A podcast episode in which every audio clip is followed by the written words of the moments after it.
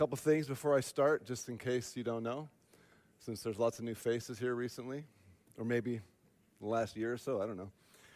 My name's Stephen. I'm one of the pastors here at the church, and uh, I've been, my wife and I started coming here to Coastline in 2007, and uh, I've been on staff since 2008. Uh, been involved in several different ministries. Um, one of the things that I'm involved in is a ministry called Breakthrough, and Pastor Chris wanted me to remind anyone and everyone who might be looking for a breakthrough in their life. And uh, I just want to encourage you.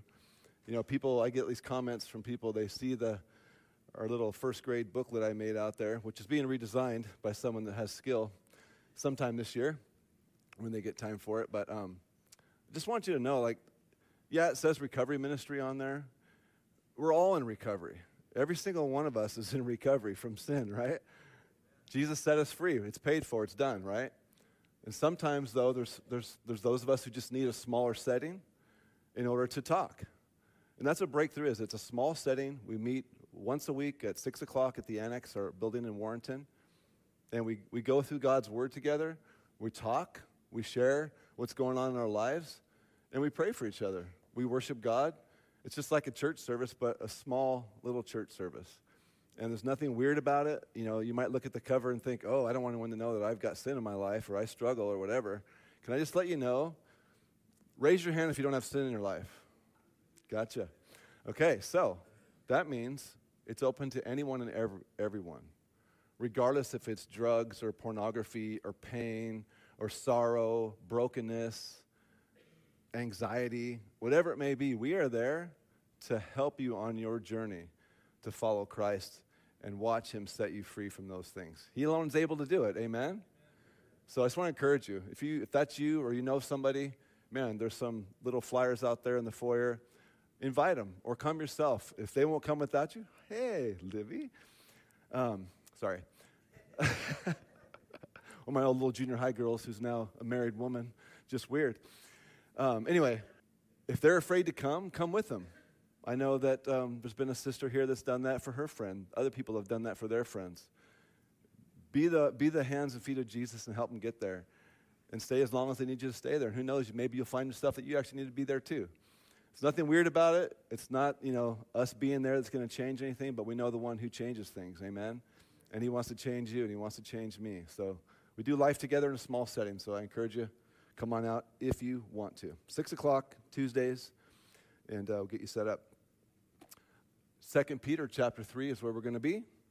So if you want to turn there, that'd be great. And I'm going to give you a simple outline. I'm an outliner, so I like to outline. Helps me stay on track.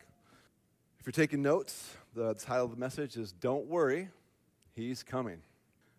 Verses uh, 1 through 2, we're going to talk about remembering the truth. Verses 3 through 7, we're going to talk about knowing God's Word. Verses 8 through 9, He's always on time. Verse 11 through 15a, prepare to meet him. Verse 15b through the last verse in 18, don't be fooled, armor up. I'll run through this one more time for you. Title of the message is Don't Worry, He's Coming. Verses 1 through 2, remember the truth. Verses 3 through 7, know God's word. Verse 8 through 9, he's always on time. Verse 10, the day will come. Verse 11, verses 11 through 15a, prepare to meet him. And finally, verses 15b through 18, don't be fooled, armor up. Let's pray one more time. Father, thank you for your word. Thank you for the privilege. You know, I think of that uh, Jesus Revolution movie, how every time they'd open your word together, they would hold up their Bibles and say, This is God's word. This is truth, the truth. Let's open it together. Well, I pray we'd open it together as a family this morning, God. And again, please, Lord, do more than we could ever ask or think. Um, bless us, Lord. Blow us away by your grace and your mercy. Reveal to us, remind us of the things Peter wants to remind us of. Stir us up, Lord. Um, we want to know you. We want to walk with you. We want to love on you, Lord. So please help us to do that, we pray. In Jesus' name, amen. Just a little recap of chapters 1 and 2, just to keep us on track. Chapter 1 reminded us that no prophecy of Scripture was one of one's own private interpretation or of human will. Chapter 2 reminded us to beware of false teachers among us, even in God's church undercover. And chapter 3 is going to remind us of his creation, or I'm sorry, of his certain coming again, and how to live until then and our future. A glorious future, amen? All right, verses 1 through 2. This is now, beloved, the second letter I'm writing to you, in which I am stirring up your sincere mind by way of reminder that you should remember the words spoken beforehand by the holy prophets and the commandment of the Lord and Savior spoken by your apostles. Now, first off, Peter addresses his audience as beloved loved ones or as dear friends. He says, I want to remind you, I want to stir you up, your sincere mind, your pure minds. He wants to stir us up, just as he did in chapter 1 of this letter. And I love the way, reminder, reminder, reminder. Paul says in one of his letters that um, for me to remind you of things that you already know, it's not a waste, it's actually a safeguard for your heart. To be reminded of what you know enforces what you know, keeps you going, strengthens you, and keeps building on that foundation, which is Jesus Christ. Amen. The word stir up, in case you were wondering, is a, the Greek word for that, the meaning of that Greek word, I won't try to pronounce it. It means to arouse, to stir up, and to wake up. I like the way it talks like that arousing, stirring, wake up. Wake up. Remember uh, what God is trying to tell us this morning. I encourage you, I exhort you, I beseech you to wake up. You only have to stay awake for like 40 more minutes. You'll be all right. the word remember, uh, the definition of that in the Greek, it means to re- it means remember, and it's used over 250 times in Scripture. If God says something once, should we remember it? Yes, of course. Is it important? Yes, of course. Twice, three times, 10 times, 100 times, 200 times, 250 times. Remember, remember, remember. And I can tell you, once upon a time when I was in prison, my cellmate had his eyes blown out so he couldn't read. And so uh, I was reading the Old Testament, brand new believer. You know, we're both believers, just reading through the Bible at night. And I'm reading through the stories of Israel, their history. And I see these guys, God blesses them, they screw up, they turn their back on him, he blesses them, they screw up, they turn their back on him over and over and over and over and over. I'm like, these people are the stupidest people ever. Now that I know the truth, I would never do that. Only to find that I am SOS, stuck on stupid. There's no cure for stupid, in case you didn't know. The children of Israel forgot who their God was. He forgot what they'd done for him. Anyone ever see the, the Red Sea to, um, part in front of your eyes? Anyone see uh, water come out of a rock just because you told it to? No. They saw all those things. But you see, what they didn't know, they, they had they saw in the distance the, the story of the cross. They didn't understand what the cross was. They knew a Messiah was coming, but their understanding was limited. Guys, we've been given the whole book cover to cover. We have the whole story the past, the present, the future, everything we need to know this side of heaven, we need to know to get to heaven. We know it all. And there's one, one route that leads there. People might say, oh, that's so close minded, so absolute. I have SOS, right? Stuck on stupid. I am thankful there's one way. Door number one, it's the only door I need to choose to get to the Father. Amen? Amen. Thank you for that one amen. Just kidding. So, Peter wants them in this context, and he wants us to be stirred up in our thinking. Not just thinking in general, but towards Jesus and his spoken word that he is the Christ, the Holy One of God. And I wonder, this is just my own thought here, if maybe Peter was being reminded of himself and his encounter with one of these points in time with Jesus. When, if you remember in John uh, 6, I'm not going to do the whole part there, but um, verses 66 through 69, just after Jesus had told these guys, If you want any part of me, you have to eat my flesh and drink my blood. And they scattered, except for the 12. And Jesus looked to them and he said this As a result of this, many of his disciples withdrew and were not walking with him anymore. So Jesus said to the 12, You do not want to go away also, do you? And Simon Peter answered him, Lord, to whom shall we go? You have the words of eternal life. And we have believed and come to know, have come to know that you are the Holy One of God. The way I remember that, I think, is in King James, where everybody says, Lord, to whom shall we go? You alone have the words of eternal life. And then there's this way he writes this. We, and we're coming to know, we've come to know that you are the Christ. And I just wonder, as we discovered something in Breakthrough uh, two weeks ago, are you limiting what God wants to do in you because you don't believe He's the Christ in that situation? He's done all these things for you all over the place. Yeah, you're the Christ. I believe you're the Christ. You've done it. But you've got some things that are still left, and you're saying, Lord, when will you finish? I want to tell you today that He is the Christ. He is the Holy One of God. He's the one who has you, He's the one who knows you, He's the one who's able to do far exceeding abundantly above all you can ask or think. He is the Christ. Move on here to verses 3 through 7. And this is uh, knowing God's word. Know this, first of all, that in the last days mockers will come with their mocking, following after their own lusts, and saying, Where's the promise of his coming? For ever since the fathers fell asleep, all continues just as it was from the beginning of creation. For when they maintain this, it escapes their notice that by the word of God, the heavens existed long ago, and the earth was formed out of water and by water, through which the world at that time was destroyed, being flooded with water.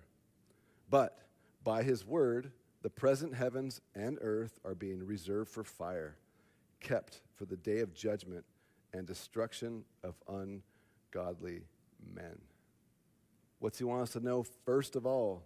Well, that word know, you probably know this, but in case you don't, again, this it's a it's not just an intellectual knowing; it's a relational knowing. It's a Greek word, and this one I can pronounce, gnosko, and it, it means to know or understand by experience in a personal way, a way that is intimate with God. Not just knowing facts about God, not knowing some Bible verses, not gone to seminary, knowing the Holy One, knowing the Christ. That you know, that you know, that you know. He wants us to know this first of all. In the last days, where are we? They were saying they're in the last days then. We're a lot closer now than we've ever been. Amen. Who's rooting for let's be sooner than later, Lord? Amen. So what's it say? It says that mockers are they're scoffers, false teachers. We discussed this when we did chapter two of Peter um, a while back. It's been a while, but these are those people who deny that Jesus is the Christ and His return. They sound religious, they sound wise, they have lots of big, long words. And please don't misunderstand me. Yes, God gave you brains, gave me a brain. Believe it or not, He gave me one too. We are supposed to use it, absolutely. We're not supposed to be SOS. I say that jokingly about me being stuck on stupid. But I'm just proof that if God can rescue me, He can rescue anyone. Even if you're too smart for God, I'm glad I wasn't too smart for Him. I'm glad, I'm glad that I was able to finally find Him. He'd been looking for me my whole life. I just didn't want him to find me. But he made it impossible, impossible for me not to be found by him. Because if you are running, and today I'm saying this to you, if you are running from God, beware. He loves you too much to let you go. And if you're not going to bow, he's going to bring something to cause you to bow. Why? Because he loves you. Matt Bellingham did a great devotion for Connor Connor and Taryn are becoming parents here soon, in case you guys didn't know that. Some of you ladies were at that baby shower yesterday, probably, and some of us men were taking in this short 40 minute devotion from Matt yesterday. Great devotion. I mean, just a great man of God, just beating us to death with the Word of God in a good way. And uh, really encouraging us to be men of God, to be husbands, and to be fathers, and just taking us through the Word to see these attributes of God and how He treats us and how He loves us and how we are to be that way to our wives and to our children and to each other. Just absolutely amazing. Now, don't forget, one of the things he talked about, if you weren't there, was God disciplines those he loves. So when I say to you, if you are his, he's coming for you. Why? Because he loves you. If you'll stop running, just let him catch you. I promise you, the moment you do this willingly is the moment your life will change forever. Not just your salvation. If you're a non believer and you've been hearing God's voice, you've got family members or friends that have been telling you to bow your knee to the Lord, bow your knee to the Lord. Don't leave here today without bowing your knee to the Lord. Because He loves you, He created you, He has a life and a plan for you. It's not what you're doing now. Matthew 24, uh, 3 through 5, Jesus warned of these people in this section here. As he was sitting on the Mount of Olives, the disciples him privately saying, Tell us, when will all these things happen? And what will be the sign of your coming and of the end of the age? And Jesus answered and said to them, See to it that no one misleads you, for many will come in my name, saying, I am the Christ, and will mislead many. Matthew 24 11 says, Many false prophets will arise and will mislead many. Matthew 24 23 through 26 says, Then, if anyone says to you, Behold, here is the Christ, or there he is, do not believe him. False Christs and false prophets will arise and will show great signs and wonders so as to mislead, if possible, even the elect. Behold, I've told you in advance. So, if they say to you, Behold, he's in the wilderness, do not go out. Or behold, he's in the inner rooms, do not believe them. These sayings, these people, are alive and well today. They have a form of religion, but they deny the power of it. They don't know the one to whom we speak of today, Jesus Christ. They don't know. And so they purposely, we're, we're talking about being false, not just ignorant. Well, I guess it would be ignorant too because they're not knowing. Misleading many. It's, if you're old enough to know, you you remember the stories on TV from years and years and years of places like Waco and just craziness where men claimed to be the Messiah and led many, many people astray. There's religions today on the earth, alive and well today, that will say all the right Christianese stuff. Jesus that, Jesus this, and Jesus that. Holy Spirit this, Holy Spirit that. God the Father this, God the Father that. But they deny that Jesus Christ is the Son of God. You have to know that. There's only one Son, and his name is Jesus Christ. There is no other. I am the life, and no one comes to the Father but by me. These sayings, where's the promise of his coming? Nothing's changed since creation, all continues the same. This reminds me of Satan. Has God really said? These people who question in this way then and, and, now clearly do not know the Word of God, nor do they know the God of the Word. Peter gave them a nice little history lesson on creation as recorded in Genesis 1 6 through 10 says, Then God said, Let there be an expanse in the midst of the waters. Let it separate the waters from the waters. God made the expanse and separated the waters which were below the expanse from the waters which were above the expanse. And it was so. God called the expanse heaven. And there was evening and there was morning, a second day. Then God said, Let the waters below, the heavens be gathered into one place. Let the dry land appear. And it was so. God called the dry land earth, and the gathering of the waters he called seas, and God saw that it was good. So Peter gives them a little history lesson on creation, and then another one on the flood. In Genesis 7 11 and 12, he says, it says, In the 600th year of Noah's life, in the second month, on the 17th day of the month, on the same day, all the fountains of the great deep burst open, and the floodgates of the sky were opened. The rain fell upon the earth for 40 days and 40 nights. Genesis 7 21 through 24. All flesh that moved on the earth perished birds and cattle and beasts and every swarming thing that swarms upon the earth and all mankind.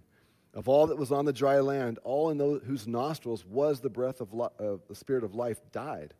Thus, he blotted out every living thing that was upon the face of the land, from man to animals, to creeping things, and to birds of the sky, and they were blotted out from the earth, and only Noah was left, together with those who that were with him in the ark. And the water prevailed upon the earth 150 days.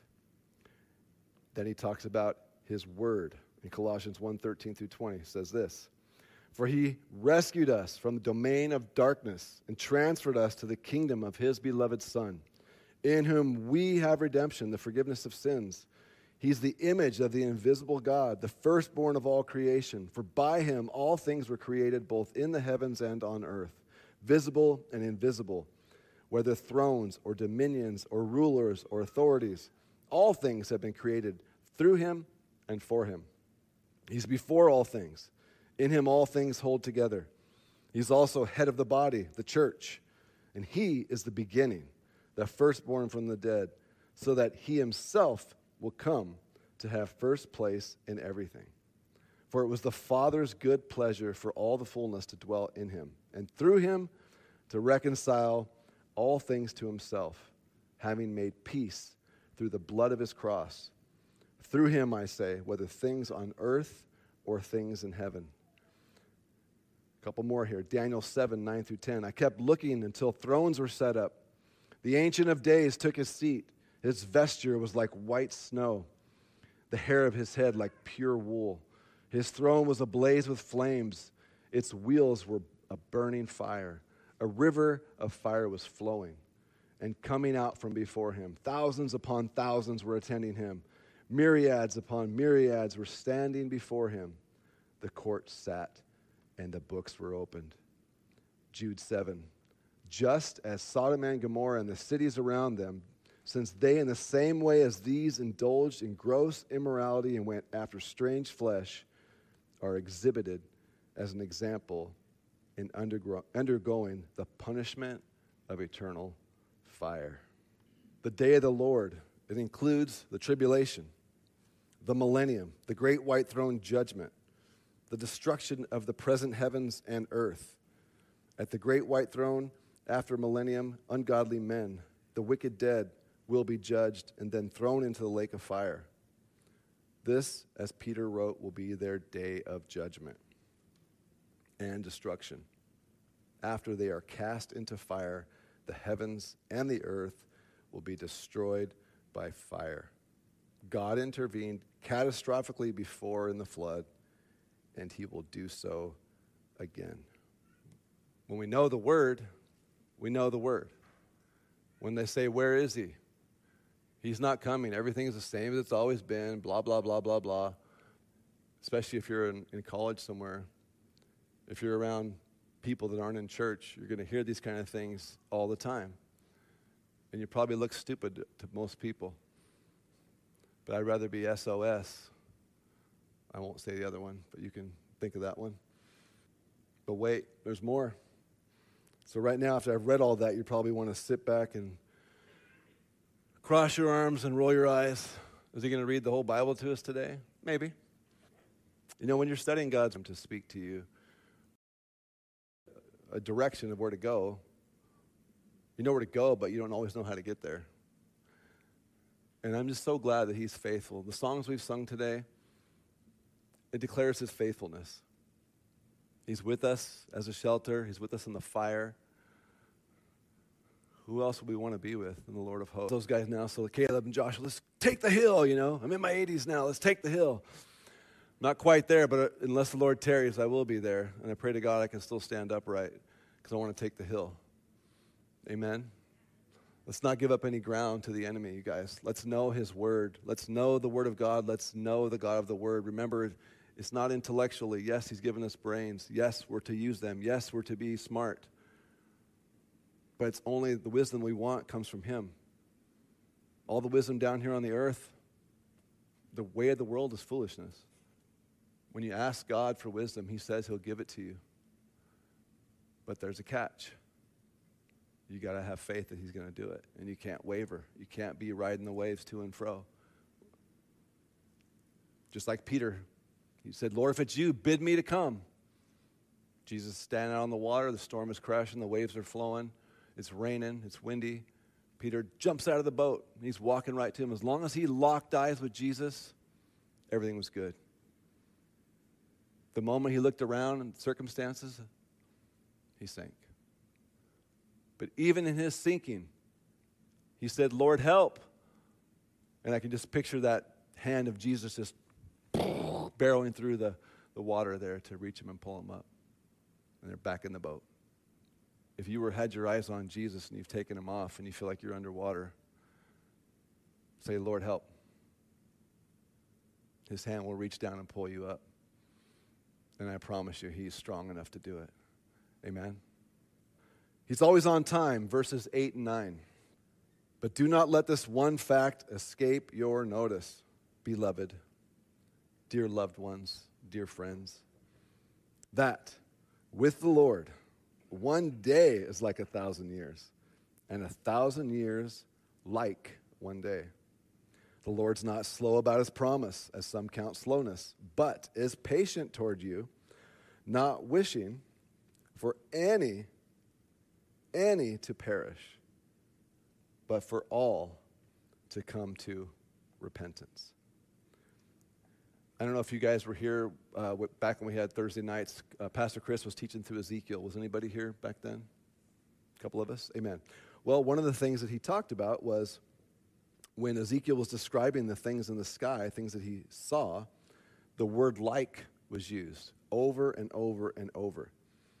And I want to give you this very profound definition of what the word like means. Anyone know? Yeah, like, just like. It's like, it's not literally the thing, it's like this. So when the, the word says uh, to God, a thousand years is a day, and a day is a thousand years, it's like that. It's not literally that. When he says it's literal, in Revelation, when he says a thousand years, literal, that is a thousand literal years on earth. Make no mistake. But here he's saying it's like. So, in other words, don't fret, don't worry. Little children, guess what? Your Redeemer lives. Guess what? He created time. He's not lazy. He's not blowing us off.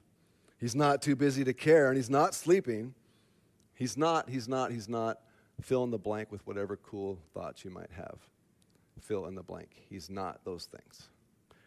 Walvoord says this, and I like the way he says this. Peter was simply using a simile, similar. What to people, including scoffers, may seem like a long time, is to the Lord very short. This is just mind blowing. Listen, this present church age has lasted in God's eyes not quite two days.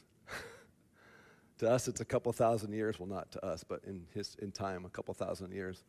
But to him, it's like, oh, it's only been two days. Can you imagine that? We're down here concerned with all the stuff and all he wants us do, to do is like the songs we sang, to run to the Father. He just wants you to run to him. And if you haven't been running to him, start running to him. The beautiful thing about God is as long as you have breath, you're able to run to the Father. And I promise you, he's waiting with open arms. And when you come home, he couldn't be gladder to see you. You might be glad to see him, but I promise you, he's gladder to see you. Why? Because he first loved you before you could ever know what love was. He loved you. He formed you in your mom's womb. He knows you inside and out better than anyone. Run to him. Our God is merciful. He's patient. He's gracious. He's waiting for you, dear souls, who have not yet repented of your sin and turned to him. The living God, to Jesus Christ, God in the flesh. Who came, who died, who rose from the dead, who lives forever. Amen. Hell was never created for man, you guys. It was created for the devil and his angels. But if today you hear my voice and you have not surrendered your life to him, then that's where you're headed. Eternal hell is the reality of that decision. If you've not been born again, the scripture tells us the wages of sin is death. But the gift of God is eternal life in Christ Jesus our Lord. Today, if you'll hear my voice, rejoice that He's been patient. Rejoice that He hasn't come. I, for one, am certainly glad He did not come before October 8th, 1998, because I wasn't looking for Him, but He sure was looking for me. It's His patience. It says that He's not, He doesn't desire anyone to be separated from Him. He doesn't want anyone to go to hell. Don't take that lightly. I've shared my testimony countless times in countless places. And some of the strangest things I've heard people say is, and this, I'm laughing, but it's, it's absolutely sad, so please forgive me. What you're telling me is, is I can go and live any way I want until I'm ready to come back, and then he'll take me back. Well, I guess that's partially true. But what if he comes back before you're ready to come back? Do you want to be left behind on this earth when the tribulation is going? Do you want to be here without God's people? If salvation is free right now, do you think you're going to be willing to risk your head for it later? If it's hard to get to church now or open your Bible or pray or sing or whatever right now, when it's all freely open. We live in the greatest place in the world, even in spite of the craziness of our cu- current status of our country. We're all in church and it's legal. We're here together, declaring the glory of God, re- rejoicing in His faithfulness. He's given you all this time to turn from your sin that separates you from Him in order for you to simply repent. The word repent is not some weird Christian word. It just means to change your mind. It means if you're walking that way, well, that's a perfect, I'm going to go this way, since it says Jesus there. If you're walking this way, picture that being God, right? Jesus. If you're walking this way and you're going to repent, all that means is to turn around. You had your back toward him to begin with, and now you've got your face toward him. And he stands there with arms wide open, saying, I love you. Come to me. Don't waste another breath. I promise you, you'll never regret it. Here's what Romans says if you're wondering how, how to do that. 10 through 13, or chapter 10, 9 through 13 says, If you confess with your mouth Jesus is Lord and believe in your heart that God raised him from the dead, you'll be saved. With the mouth, or with the heart, a person believes, resulting in righteousness, and with the mouth he confesses, resulting in salvation. The scripture says, Whoever believes in him will not be disappointed. There's no distinction between Jew and Greek, for the same Lord is, is Lord of all, abounding in riches for all who call on him. For whoever will call on the name of the Lord will be saved. Verse 17 So faith comes from hearing, and hearing by the word of Christ. John 3:16 For God so loved the world that he gave his only begotten son that whoever believes in him shall not perish but have eternal life. The mind, the information comes in. The heart is the activation, the believing. And the mouth is salvation, resulting in eternal life with Jesus Christ. Transform life. With your mouth, you declare Jesus Christ is Lord. You're declaring the best that you know, you hear the gospel. Here's the gospel that God sent his son, John 3:16. Whoever believes in him will not perish but have everlasting life. And if you haven't believed in him, the following verses say you're condemned already because you have not believed. I know we're all sitting in church, man, but I there's always always always someone that doesn't know that to be true or someone who's been playing games, religious games, going through the motions but never actually surrendered. And I know that I know that I know that to be true. Because I've sat in those services. I've been that one. I've been in prison watching drug deals go down in chapel service, so I know. And one thing I always wanted to make sure I did when I, was, when I did the junior high ministry here years ago never wanted to let one night go to make sure those kids knew that God loved them, that God had a plan for their life. And I'm so thankful that He did not already come because I would have missed Him and I would have died in my sin and been separated from Him forever. But He didn't come early then, and He hasn't come late yet. But if you're a non believer and if He was to come today, when suddenly, boom! Trumpet sound. Yeah, I got you. Libby used to hear that a lot when she was little. Um, when the trumpet sounds, we'll be called up to the clouds with the Lord. What? Hallelujah. Oh, hallelujah. Yeah, that's a hallelujah. Because you guys, if we belong to Him, that day is going to come unannounced. And if you're not His, you will be left here to suffer. Doesn't mean you can't get saved then. Doesn't mean that at all. But think about it what you'll have to go through to endure to get saved. Right now, it's free, and He's calling your name right now, and you know it. Your heart is beating, it's in your mind, you know it. Calling Him right now. Verse 10 The day will come. The day of the Lord will come like a thief, in which the heavens will pass away with a roar, and the elements will be destroyed with intense heat, and the earth and its works will be burned up. Walvoord says this When the Lord does come, it'll be both surprising and catastrophic like a thief. This simile was used by Jesus in Matthew 24 and repeated by others. The day of the Lord describes end time events that begin after the rapture and culminate with the commencement of eternity. In the middle of the 70th week of Daniel, the Antichrist will turn against the people of God in full fury. In the catastrophic conflagration at the end of the millennium, the heavens, the earth's atmosphere, and the starry sky, not God's abode, will disappear with a roar, which in some way will involve fire. The elements, either stars or material elements with which the universe is made, will be destroyed by fire and will melt. And the earth and everything in it will be laid bare. That is the reality for those who do not believe. Let that be a warning to you this morning, if that is you. Do not leave this place without Jesus today. Amen. Verses 11 through 15. A. Prepare to meet him. Since all these things are to be destroyed in this way, what sort of people ought you to be, talking to believers, in holy conduct and God, godliness? Looking for and hastening the coming of the day of God, because of which the heavens will be destroyed by burning. The elements will melt with intense heat. But according to his promise, we are looking for new heavens and a new earth in which righteousness dwells.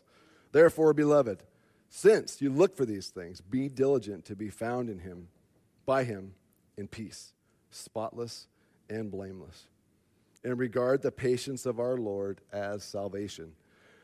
What sort of people ought you to be in holy conduct and godliness? The question is. He's talking to us as Christians here and exhorting us to live out our days in light of this amazing truth. 100% for Jesus. Again, Walvoord says this To show that one's behavior is linked to his expectation of the Lord's coming, this paragraph begins with So then what kind of people should believers be? They are to be holy and godly. They also are to make every effort to be spotless, without defect, referring to Christ, blameless, without moral defect, like a sacrificial animal without a blemish, at peace with Him.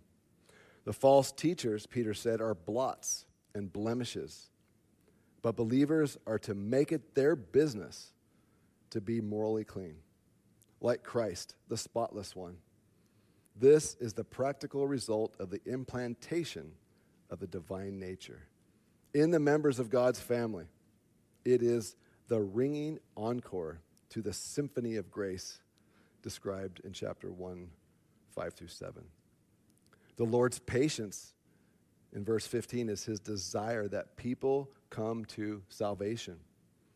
The seeming procrastination of the second coming, far being from negative inaction on God the Father's part, is rather a demonstration of his macrorhythmian long suffering. The world has time to repent right now. But this will not be so when the day of judgment comes. The Lord's patience leads toward repentance, which is precisely the point that Paul made in Romans chapter 2, verse 4. I'm going to read from Romans 13, 11 through 14. Please listen.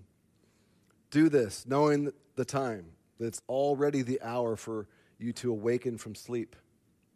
For now salvation is nearer to us than when we believed. The night is almost gone, and is near. Therefore, let us lay aside the deeds of darkness and put on the armor of light. Let us behave properly as in the day, not in carousing and drunk jealousy, but put on the Lord Jesus Christ and make no provision for the flesh in regard to its lusts. Colossians 1 9 through 12. For this reason also, since the day we heard of it, we have not ceased to pray for you and to ask, so that you'll walk in a manner worthy of the Lord, to please Him in all respects, bearing fruit in every good work and increasing in the knowledge of God, strengthened with all power according to His glorious might, for the attaining of all steadfastness and patience joyously, giving thanks to the Father who has qualified us to share in the inheritance of the saints in light. Is this telling us to be good people and do good things in our own strength? No. Is it telling us to be religious? No.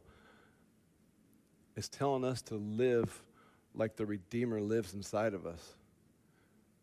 He said, I came to give you life, and that abundant. He says, well, let's, let me re- back up here. At our men's conference a few weeks back, we had the pleasure of hearing about Enoch. Who's heard of Enoch? A lot of us. Well, Enoch was a man who pleased God with his life. And it says he lived 365 years pleasing God. So much so, I won't scare you this time, but boom, he was called up. His body didn't die, he was translated. He was taken up to be with the Father because he pleased God. Hebrews tells us without faith, I think it's 1 6, it's impossible to please God. It says, He who comes to God must believe that He is, and that He is a rewarder of those who diligently seek Him. Do you want to be a man or a woman that pleases God? Got to believe first, and then believe that He is. What? He's a rewarder. Believe it or not, he is a rewarder of those who diligently seek him. I encourage you to diligently, purposefully, on purpose, every moment you can. The time is now. Romans just told us. What did it tell us in a nutshell? Yesterday, it's gone. Tomorrow, it's not promised. Today is the day of salvation.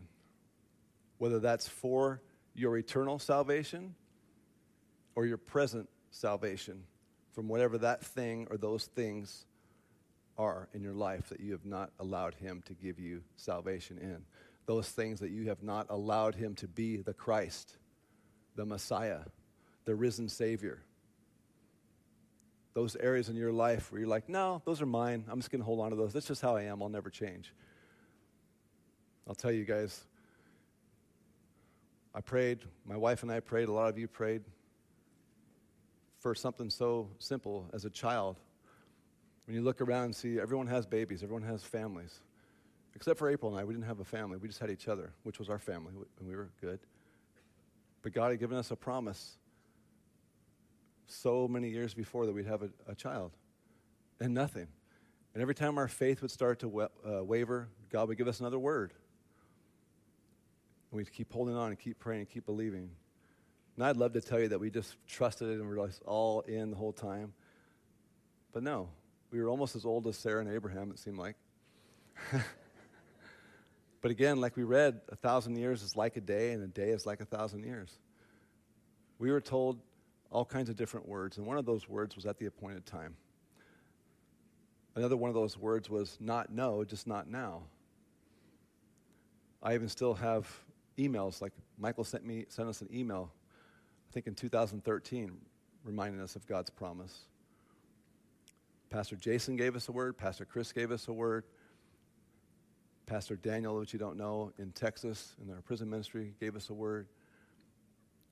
He spoke over us and said that he could hear our children laughing, and they weren't our youth group children, they were our children. All that to say is, we lived and died every month.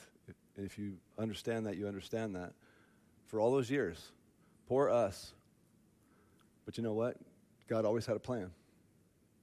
He always had a plan. And he was always going to do it, waiting for the appointed time. And you know what? There's other prayers I've prayed for, well, since I've been married 22 years. I won't go into detail on that and waste your time, but just in this last month, God has started answering those prayers for me. It involves me being a husband to my wife. Not a fake husband, not a husband at church, but not at home, but a husband. And I'm 51. I'm still learning how to be a husband. I've been, I'll be married 22 years this year. And I can tell you that God answers prayer because you know what? Living a holy life, like we're talking about here, it's impossible unless you have the Holy Spirit living inside you. I never even had a desire to live a holy life. I was the most unholy you could possibly be. And I'm glad that April didn't, or God didn't give me April during that life. I'm glad He waited till I was on parole and made five dollars an hour, so she could just see this big stud coming and say, "That's the one." my grandparents had to drive me to work. My grandmother made my lunch for me at 28 years old. That's how I met April with nothing. God is the impossible God. There's nothing impossible with him. We have a daughter who will be four in June because he's a miracle working God. I haven't done drugs in, since 1998, October 8th. But only, I, I love drugs. I mean, they were my life. Drugs, sex, rock and roll. That was the thing. Whatever evil I could conjure up, that's what I wanted to be a part of. But God. And that looks different for everybody. But whatever God is revealing to you right now, let Him have it. Don't keep it from Him. If it's keep praying, keep going, keep praying, keep going. If it's wait, if it's stop what you're doing right now and throw your arms up and say, Lord, I'm wrong and you're right, I'm sorry. Please forgive me. Do it. Don't wait. All right, let's finish up here. Don't be fooled. Armor up. Just as also our beloved brother Paul, according to the wisdom given him, wrote to you, as also in all his letters, speaking in them of things in which are some things hard to understand, which the untaught and unstable distort, as they do also the rest of the scriptures, to their own destruction. You, therefore, beloved, knowing this beforehand, be on your guard, so that you're not carried away by the error of unprincipled men and fall from your own steadfastness. But grow in the grace and knowledge of our Lord and Savior Jesus Christ. To him be the glory, both now and to the day of eternity. Amen, it says. First of all, clearly there are certain passages of Scripture that are difficult to understand. I'm so glad it's written there so I don't feel so SOS sometimes. It's written. Some tough stuff. However, one who is not born again and filled with the Holy Spirit can't even begin to understand God's holy word unless he opens their minds. John 14, 26 says, But the Helper, the Holy Spirit, whom the Father will send in my name, he will teach you all things and bring to your remembrance all that I said to you. John 16, 13 through 15. When he, the Spirit of truth comes, he will guide you into all the truth. For he will not speak on his own initiative, but whatever he hears, he will speak, and he will disclose to you what is to come. He will glorify me, for he will take of mine and disclose it to you. All things the Father has are mine. Therefore I said that he takes of mine and will disclose it to you. That fly made me lose my spot. There we go. Uh, Luke 24, 42 to 49 says, Now he said to them, These are my words, which I spoke to you while I was still with you, that all things which are written about me in the law of Moses and the prophets and the Psalms must be fulfilled. Then he opened their minds to understand the scriptures. He said to them, Thus it is written that the Christ would suffer and rise again from the dead the third day, and that repentance for forgiveness of sins would be proclaimed in his name to all the nations, beginning from Jerusalem.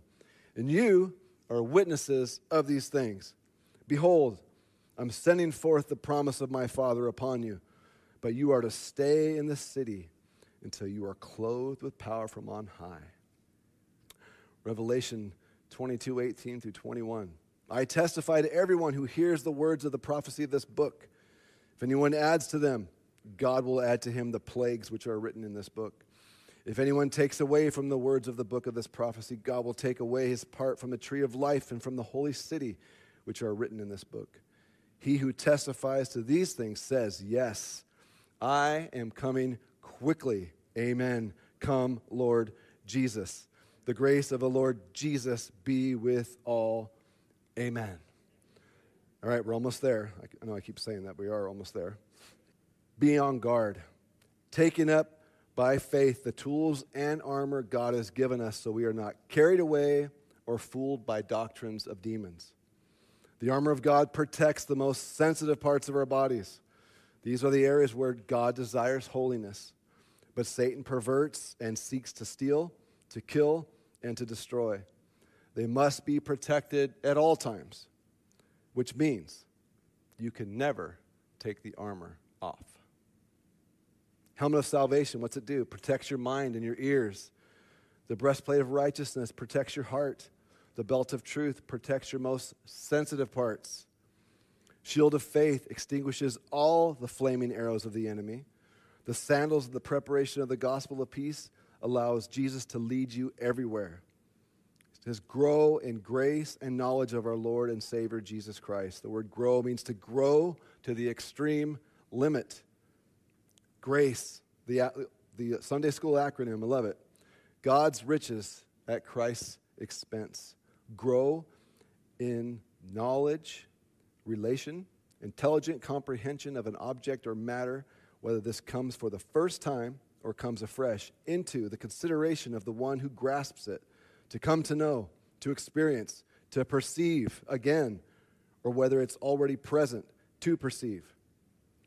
Grow in grace and knowledge of our Lord and Savior, Jesus Christ. All glory to God, period.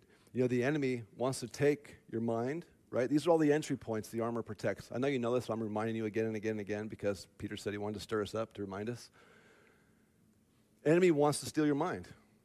He wants you to believe lies. He wants, especially, especially in the church. I promise you, in the church is the worst place. The enemy wants you to believe lies. He wants to divide and conquer us. Why? If he can get us to doubt like Eve, has God really said? You know, so and so, I think they don't like you. I think so and so, there's a clique over here, there's this over there. Oh, look at their family. They have it all together. Those things, we're all God's people, you guys. God died for all of us. Those who belong to his son, those are those who belong to him. We are his church, and we are a family. And you know what? Family rubs you the wrong way sometimes. I've heard it said sometimes your family or those closest to you are like sandpaper, sandpaper people. Just. but guess what? We can keep being, we can keep the friction going.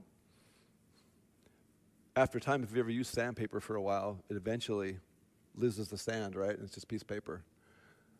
So don't stop. Keep, keep striving for peace with each other. Keep loving each other. Jesus said the world would know us by the way we love each other. The world would know we belong to Him. Worship team can come up. The breastplate protects your heart, right? Think about your life, your body without your brain or your heart. It's kind of not going to work, right? Got to have those things. The world will tell you, oh, just follow your heart. Do, do what your heart says. Jeremiah tells us the heart is deceitful and desperately wicked. Who can know it? The belt of truth. I said it protects your most sensitive parts. Think about something that God designed for holiness in marriage. Satan wants to pervert that. He wants you to take the quick way. He wants you to do what you want to do when you want to do it. The shield of faith extinguishes some darts. No, it extinguishes all the fiery arrows of the enemy, all of them. There's a lot more scriptures that talk about that. He's a shield to us. The sandals of the preparation of the gospel of peace, if you think about that for a minute, when you're walking with Jesus, it's the greatest thing ever. To walk in faith with your mind, your heart, your loins protected in Him. It says there's also a sword, which is the Word of God. You can use that sword to kill or to cut. How you use that sword is going to be different in each moment. Sometimes it's to kill the enemy, but more often it's to build up each other. The Word of God, there's nothing like it. It's sharper than any two edged sword. It's active, it's able to separate joints and marrow, revealing the inner depths of your heart. So I'll send you home with this. We are his witnesses. So remain on guard. And do not fear. King Jesus is coming. Our redemption is near. Jude 24 through 25 says this Now to him who's able to keep you from stumbling, to make you stand in the presence of his glory blameless with great joy to the only God, our Savior. Through Jesus Christ our Lord, be glory, majesty, dominion, and authority before all time, and now and forever. Amen.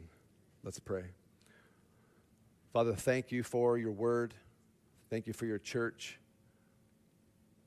And God, I, I, I just want to take a step of faith here, and I'm asking everyone to respect this, please. Every head bowed and every eye closed.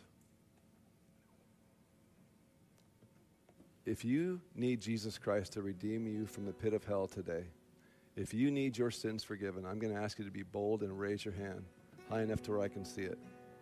Is there anyone here today? God bless you. I see you over there. Anybody else? Amen. Amen. All right. We're going to do something together. The whole everyone's going to say this prayer with me, and you're going to say it. Those of us who already are saved are going to say it with you. And what's going to happen right now is if we, we're going to practice what God's word says. We're going to pray a simple prayer. And the Bible told us and tells us that if we believe in our heart, if we, if we believe, of course, of course that would happen right now. There we go. Thank you, Jesus. Um, it says if we, if we believe in our heart that God raised him from the dead, we confess with our mouth that Jesus Christ is Lord, then we will be saved. And so what you're saying is, I believe I need to be saved. I want a relationship with Jesus, and I want it to happen right now, and I'm tired of running, and I'm giving you my life, Lord. That's what we're saying. Simple prayer. Here we go. So if this is you, whether you raised your hand or not, pray with me. Lord Jesus, I love you, and I recognize I need you now. Please forgive me of my sin. Please come into my heart and live inside me. I give you my life. I am yours, and you are mine. Fill me with your spirit and allow me to live my life for you. I believe that you are the Christ, the Holy One of God, and you are the only way to the Father. I believe it and I'm born again right here, right now. In Jesus' name, amen.